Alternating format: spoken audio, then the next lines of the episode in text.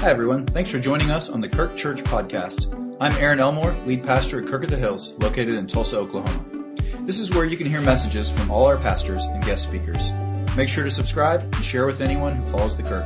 If you want to know more about us, visit us at thekirk.com, like us on Facebook, or follow us on Instagram at The Kirk Church.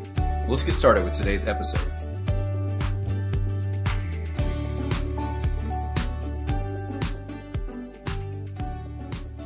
Today's Palm Sunday. Woohoo! I love Palm Sunday. Come on, you know, I love Palm Sunday. Uh, many of you have great memories of Palm Sunday. If you're like me, grew up in the church, you know, you just remember slapping kids around with palms, you know, in Sunday school. It was just a great time. Palm Sunday is different than Easter, isn't it? It is different because there are no distractions. There's nobody thinking today about brunch. Nobody's thinking about, you know, all the things that you have to do on Easter, the Easter baskets, chocolates. There's no bunnies today. No bunnies today. So we're just going to get rid of the bunny right now. And, uh, there you go. And so you can take that bunny home if you like. And, um, I thought she might need a bunny to get through this service. So let's, um, let's talk a little bit about, let's talk a little bit about the story because the focus of Palm Sunday is the story. It's the story of Jesus. It's the story of Jesus as the king coming into Jerusalem. And as we walk through this story today, we're going to look at three different elements of the story to kind of focus us as we move through it. And uh, I hope that you'll see Palm Sunday in a new way, in a different way, maybe in a way that you've never seen it before.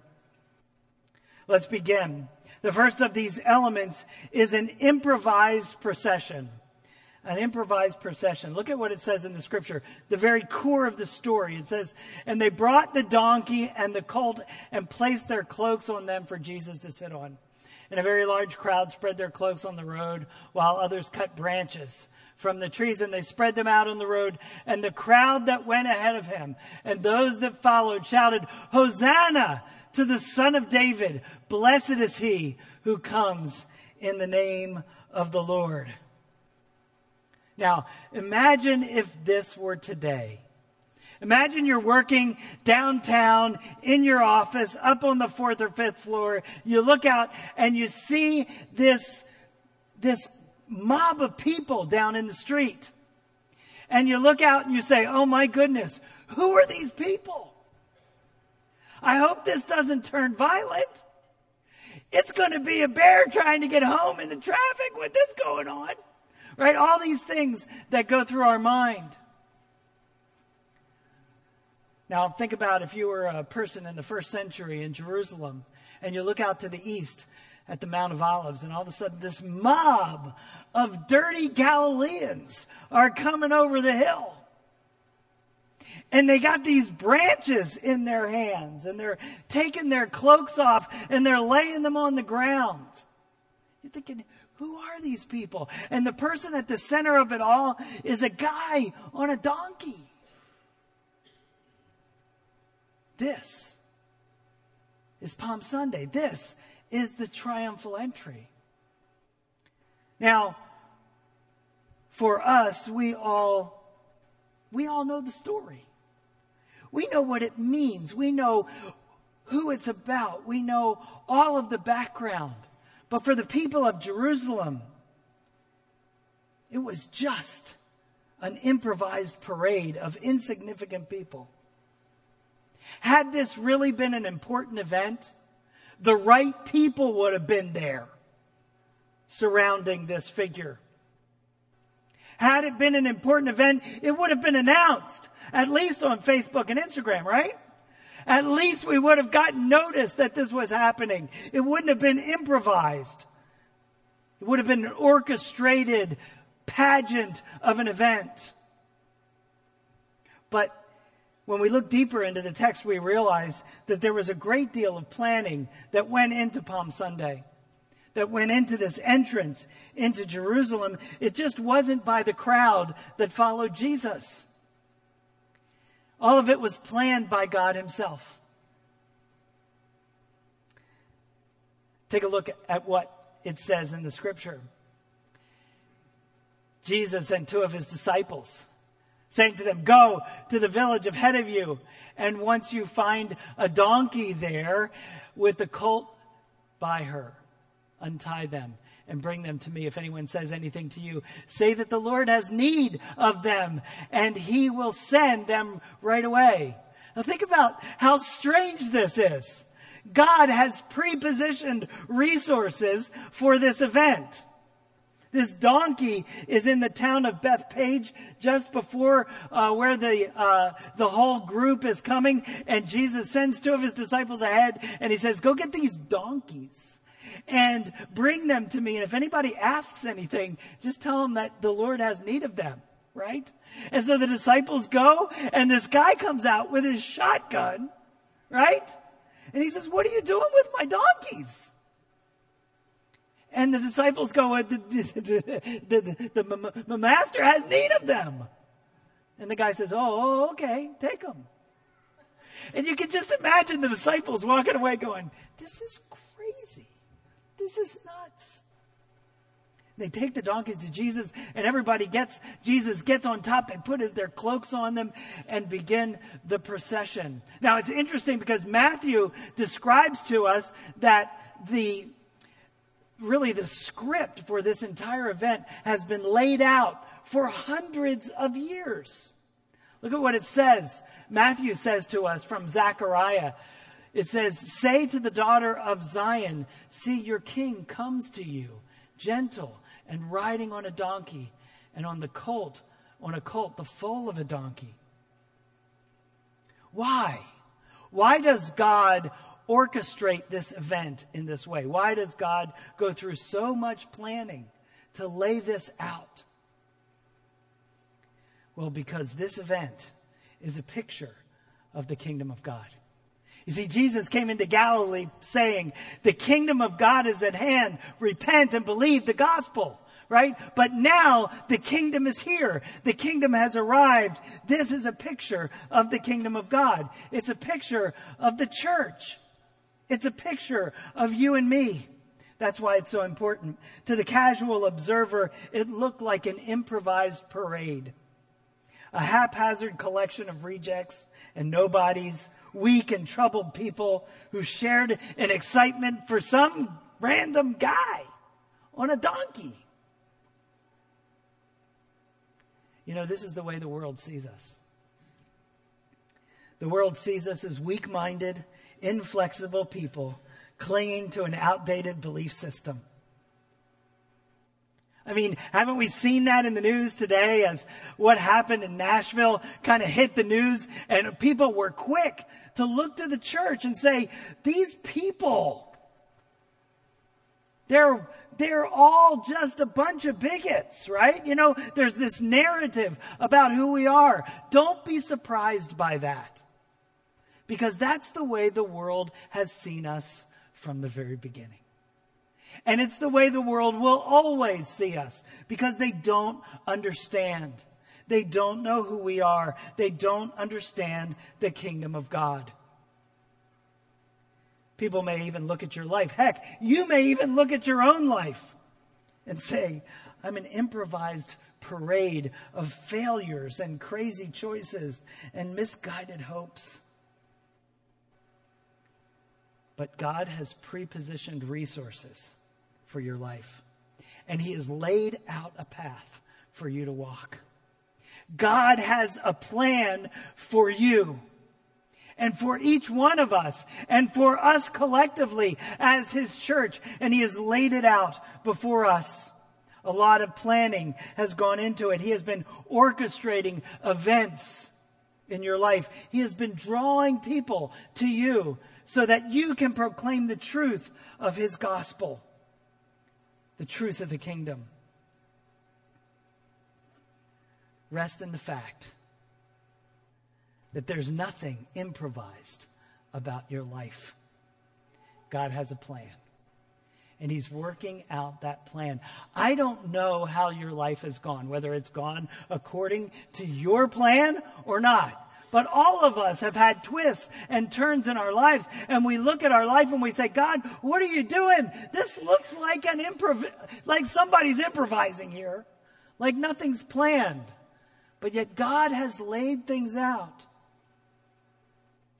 And you might, under, you might ask the question, how do I understand my life? How do I interpret what God is doing? Well, the answer is seen in this text. It's the same as the triumphal entry. The only way we understand the triumphal entry is because we look at the scripture in the Old Testament. That's why Matthew quotes so many scriptures in this passage. So many passages from the Old Testament inform what happened and why it happened and how we're supposed to understand it. And the same is true with your life. If you want to understand the twists and turns of your life, go to the Word of God. Because it's through God's Word that we understand what God is doing in our life. It's the only way to make sense. And as we do, as we look into God's Word, we begin to see that God is in control, that God is, has a plan, that God is moving us forward in a way that glorifies Him and in a way that benefits us. An improvised procession. The next element of this story is a confused reception. A confused reception. Look at what it says. When Jesus entered Jerusalem, the whole city was stirred and asked, Who is this? You see, when we follow God's plan for our life, the world around us gets stirred up. This is what happened with Jesus in Jerusalem, and this is what happens with us. People get agitated, people get uncomfortable. They don't know what to do around us. Did this ever happen to you? You know, you meet somebody new. It's happened to me a lot. And it, it, happens to me because I'm a pastor. So I meet people, you know, out in the, out in the street. You get to know them. You start talking with them and, uh, things start getting comfortable. And then all of a sudden they ask, well, what do you do? Well, I'm a pastor. And they go, oh, and then you can see they're replaying the tape in their mind of everything that they said to see if what something they said is going to send them to hell or something, you know? Because all of a sudden they realize that they're in the, they're, I mean, a pastor, a Christian. And sometimes this happens with us, doesn't it? Because the world gets uncomfortable around us. We stir things up just because we follow Jesus. And this is what happened in this time with Jesus. It raised the question, who is this? This is the question that they asked. Who is this guy? Who is this man? Is the question of identity. For us, it may be, why are you so different? Why do you believe what you believe? Why are you taking your vacation time and your money and going on a mission trip to Africa? What are you crazy? The questions that people ask us. They're important questions because these questions are a doorway into the gospel. You see, as we live out our lives, as we follow Jesus, and we wave our palm branch, just like the little kids that walk through the aisles, right? We wave our palm branch and we worship the Lord. Just living our lives, it draws out these kinds of questions from people. And they want to understand why we're different, why we're doing what we do. Questions are good. You know, questions are good because questions indicate growth in people. You see, when we live our lives according to the values of the kingdom, then it plants a seed in the hearts of people around us. And when they ask us questions about it, it means that that seed is starting to grow. It indicates growth. And so we should welcome questions. And when people say to us, What are you all about? I don't get it. I don't understand you. Why do you act the way you do? It's a good thing. The seed is starting to grow. That plant is starting to rise up within them. And so we want to answer their questions. We want to answer them in such a way that it generates more questions. Because then they continue to pursue God. They continue to ask those questions. And soon they come to know who Jesus is. This is what we want. The crowd answered the inquiries about Jesus by saying, This is Jesus, the prophet from Nazareth in Galilee.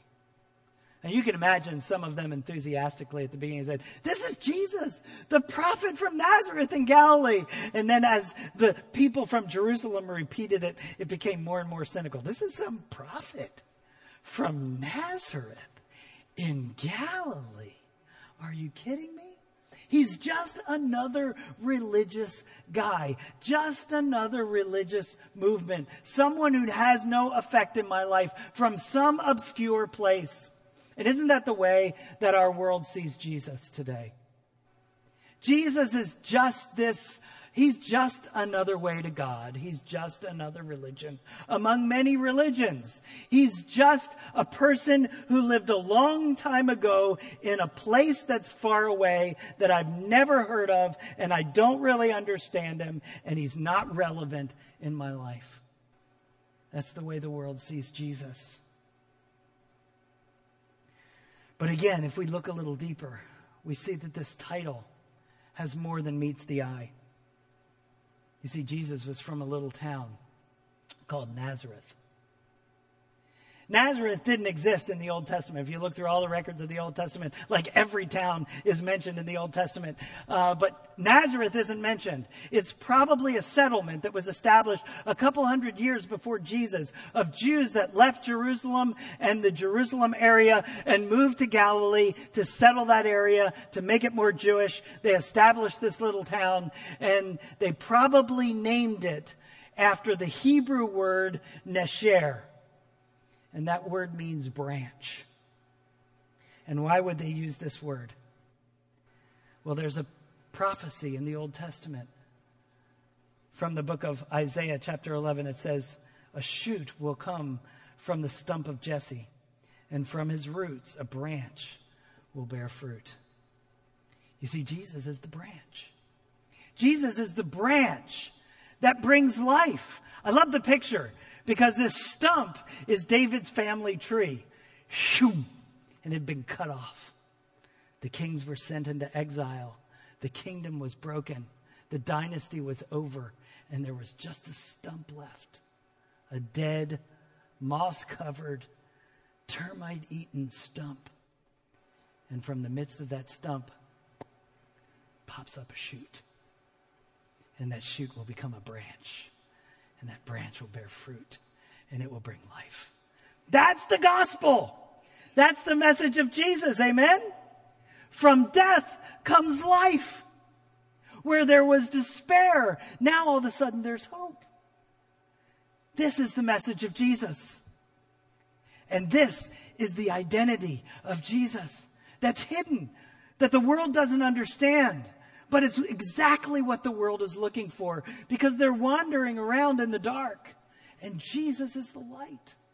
He is the only one who can bring light into their darkness.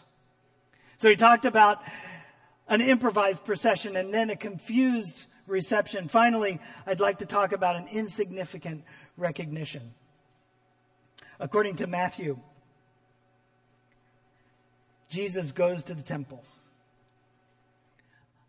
and he cleanses the temple. Look at what it says. It says, Jesus entered the temple courts and he drove out all who were buying and selling there, and he overturned tables of the money changers and the benches of those selling doves. Jesus cleanses the temple. Talk about causing a stir. Jesus caused a stir. He went to the temple and he got right in the middle of what was most important to the most religious and powerful people in Jerusalem. This one event is probably the most important event that caused Jesus to go to the cross. Okay? But we're not going to talk about this event today. I want to move on and I want to talk about what follows because it's a passage many times that gets overlooked. So I want to look at the blind and the lame coming into the temple. Look at what it says. The blind and the lame came to him at the temple and he healed them. But when the chief priests and the teachers of the law saw the wonderful things that he did and the children shouting in the temple, Hosanna to the son of David, they were indignant. They were indignant. The blind and the lame came into the temple. Look at this picture. These people who are blind and lame, who really shouldn't have been in the temple at all, they come to the temple seeking God and they find Jesus. And Jesus heals them. He meets their need. He changes their life. Isn't this what should be happening every Sunday here at our church? Oh, that these seats were filled with the blind and the lame. And I'm not talking about the physically blind and the physically lame, although that would be okay. I'm talking about those who are spiritually blind and spiritually lame. You see, most of us know Jesus. We've seen him all our lives. And most of us have been walking the Christian walk. We've been following Jesus for many, many years. But there are some out there. There are many out there that can't follow Jesus because they're lame. They can't walk. They can't see Jesus because they're blind and they can't see. And oh, that they would wander into our church and they would sit here in these seats next to you and me and they would hear of a Jesus who loves them and would heal them. That's why it's so important that we invite people to come. That we create an environment that's welcoming for those who are looking for Jesus, who are seeking Him, so that they might find Him and might be changed. And then there's a warning because we are the religious people. Be careful we don't get indignant. When people come into our church and disrupt what we normally do. You see, that's what they were all upset about. Jesus came into their house and disrupted church. And we have to be careful that we don't become indignant. Because God is bringing people who are inc- with inc- who have incredible needs. And they can't see Jesus. And they can't follow Jesus because they're blind and they're lame. And they haven't met him yet. And they haven't been healed. And they haven't been restored. But who better to love them? And to care for them than we, his followers. Be careful, church, that we don't get indignant. Notice who recognizes Jesus' identity. It's the children. It's the children in the temple. The temple is full of people who should know about God. It's full of priests. It's full of teachers of the law. It's full of professional believers in God. And yet none of them recognized who Jesus was. But the children are jumping and bouncing around in the temple saying, Hosanna to the son of David. They're excited about who Jesus is, about his identity, that he's come. Children see clearly and they believe with innocent faith. It's harder for us as adults to just believe. I think that we seek recognition many times from the wrong sources. At our core, many of us, if not most of us, are people who are insecure. We're insecure about a lot of things in our lives. We're insecure about whether people like us, about whether we're successful, about whether we're accepted. And we look for important people to affirm, to recognize that we are, that we're cool, that we're good, that we're fine. And so we're looking for that from people around us. We seek improve the approval of important people, popular people. Today we call them the influencers, right? We're looking for people who are influencers to recognize us and affirm us. Jesus prays on this, his most important day, his biggest day to date in his ministry, came from people who were not influencers. They were people who, were, who had no influence. They were children, and children had no voice. But God used their voice to affirm the truth about who Jesus was. There's a lot of things that we can apply from this little thought, isn't there? See, it doesn't matter who you are. It doesn't matter whether you think you have a voice or not. As we proclaim the truth of who Jesus is, it brings glory to God. And it's a seed planted in the lives of people around us. So keep waving your palm branch. Keep proclaiming the truth of who Jesus is because he looks to those who have no voice and he gives us a voice so that we can proclaim the truth of Jesus Christ. God also gives us the recognition that we need. Sometimes it doesn't come from the places that we think, it comes from sources that are insignificant to this world. And sometimes we're looking for praise in all the wrong places. Maybe we need to look to children. Start with your own children. Maybe we need to look to our spouse, other people that really love us. Maybe we need to look to them for affirmation rather than looking to the world for affirmation. Because the world doesn't have your best interest at heart. They don't understand you. You see, Matthew uses the term the kingdom of heaven. Mark and Luke both call it the kingdom of God, but Matthew focuses on the kingdom of heaven. Why does he call it the kingdom of heaven?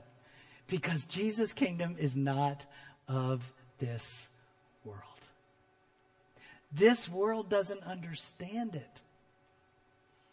It's a kingdom that is literally out of this world. And yet we continue to look to this world to affirm us. We continue to look to this world for our models. And we shouldn't.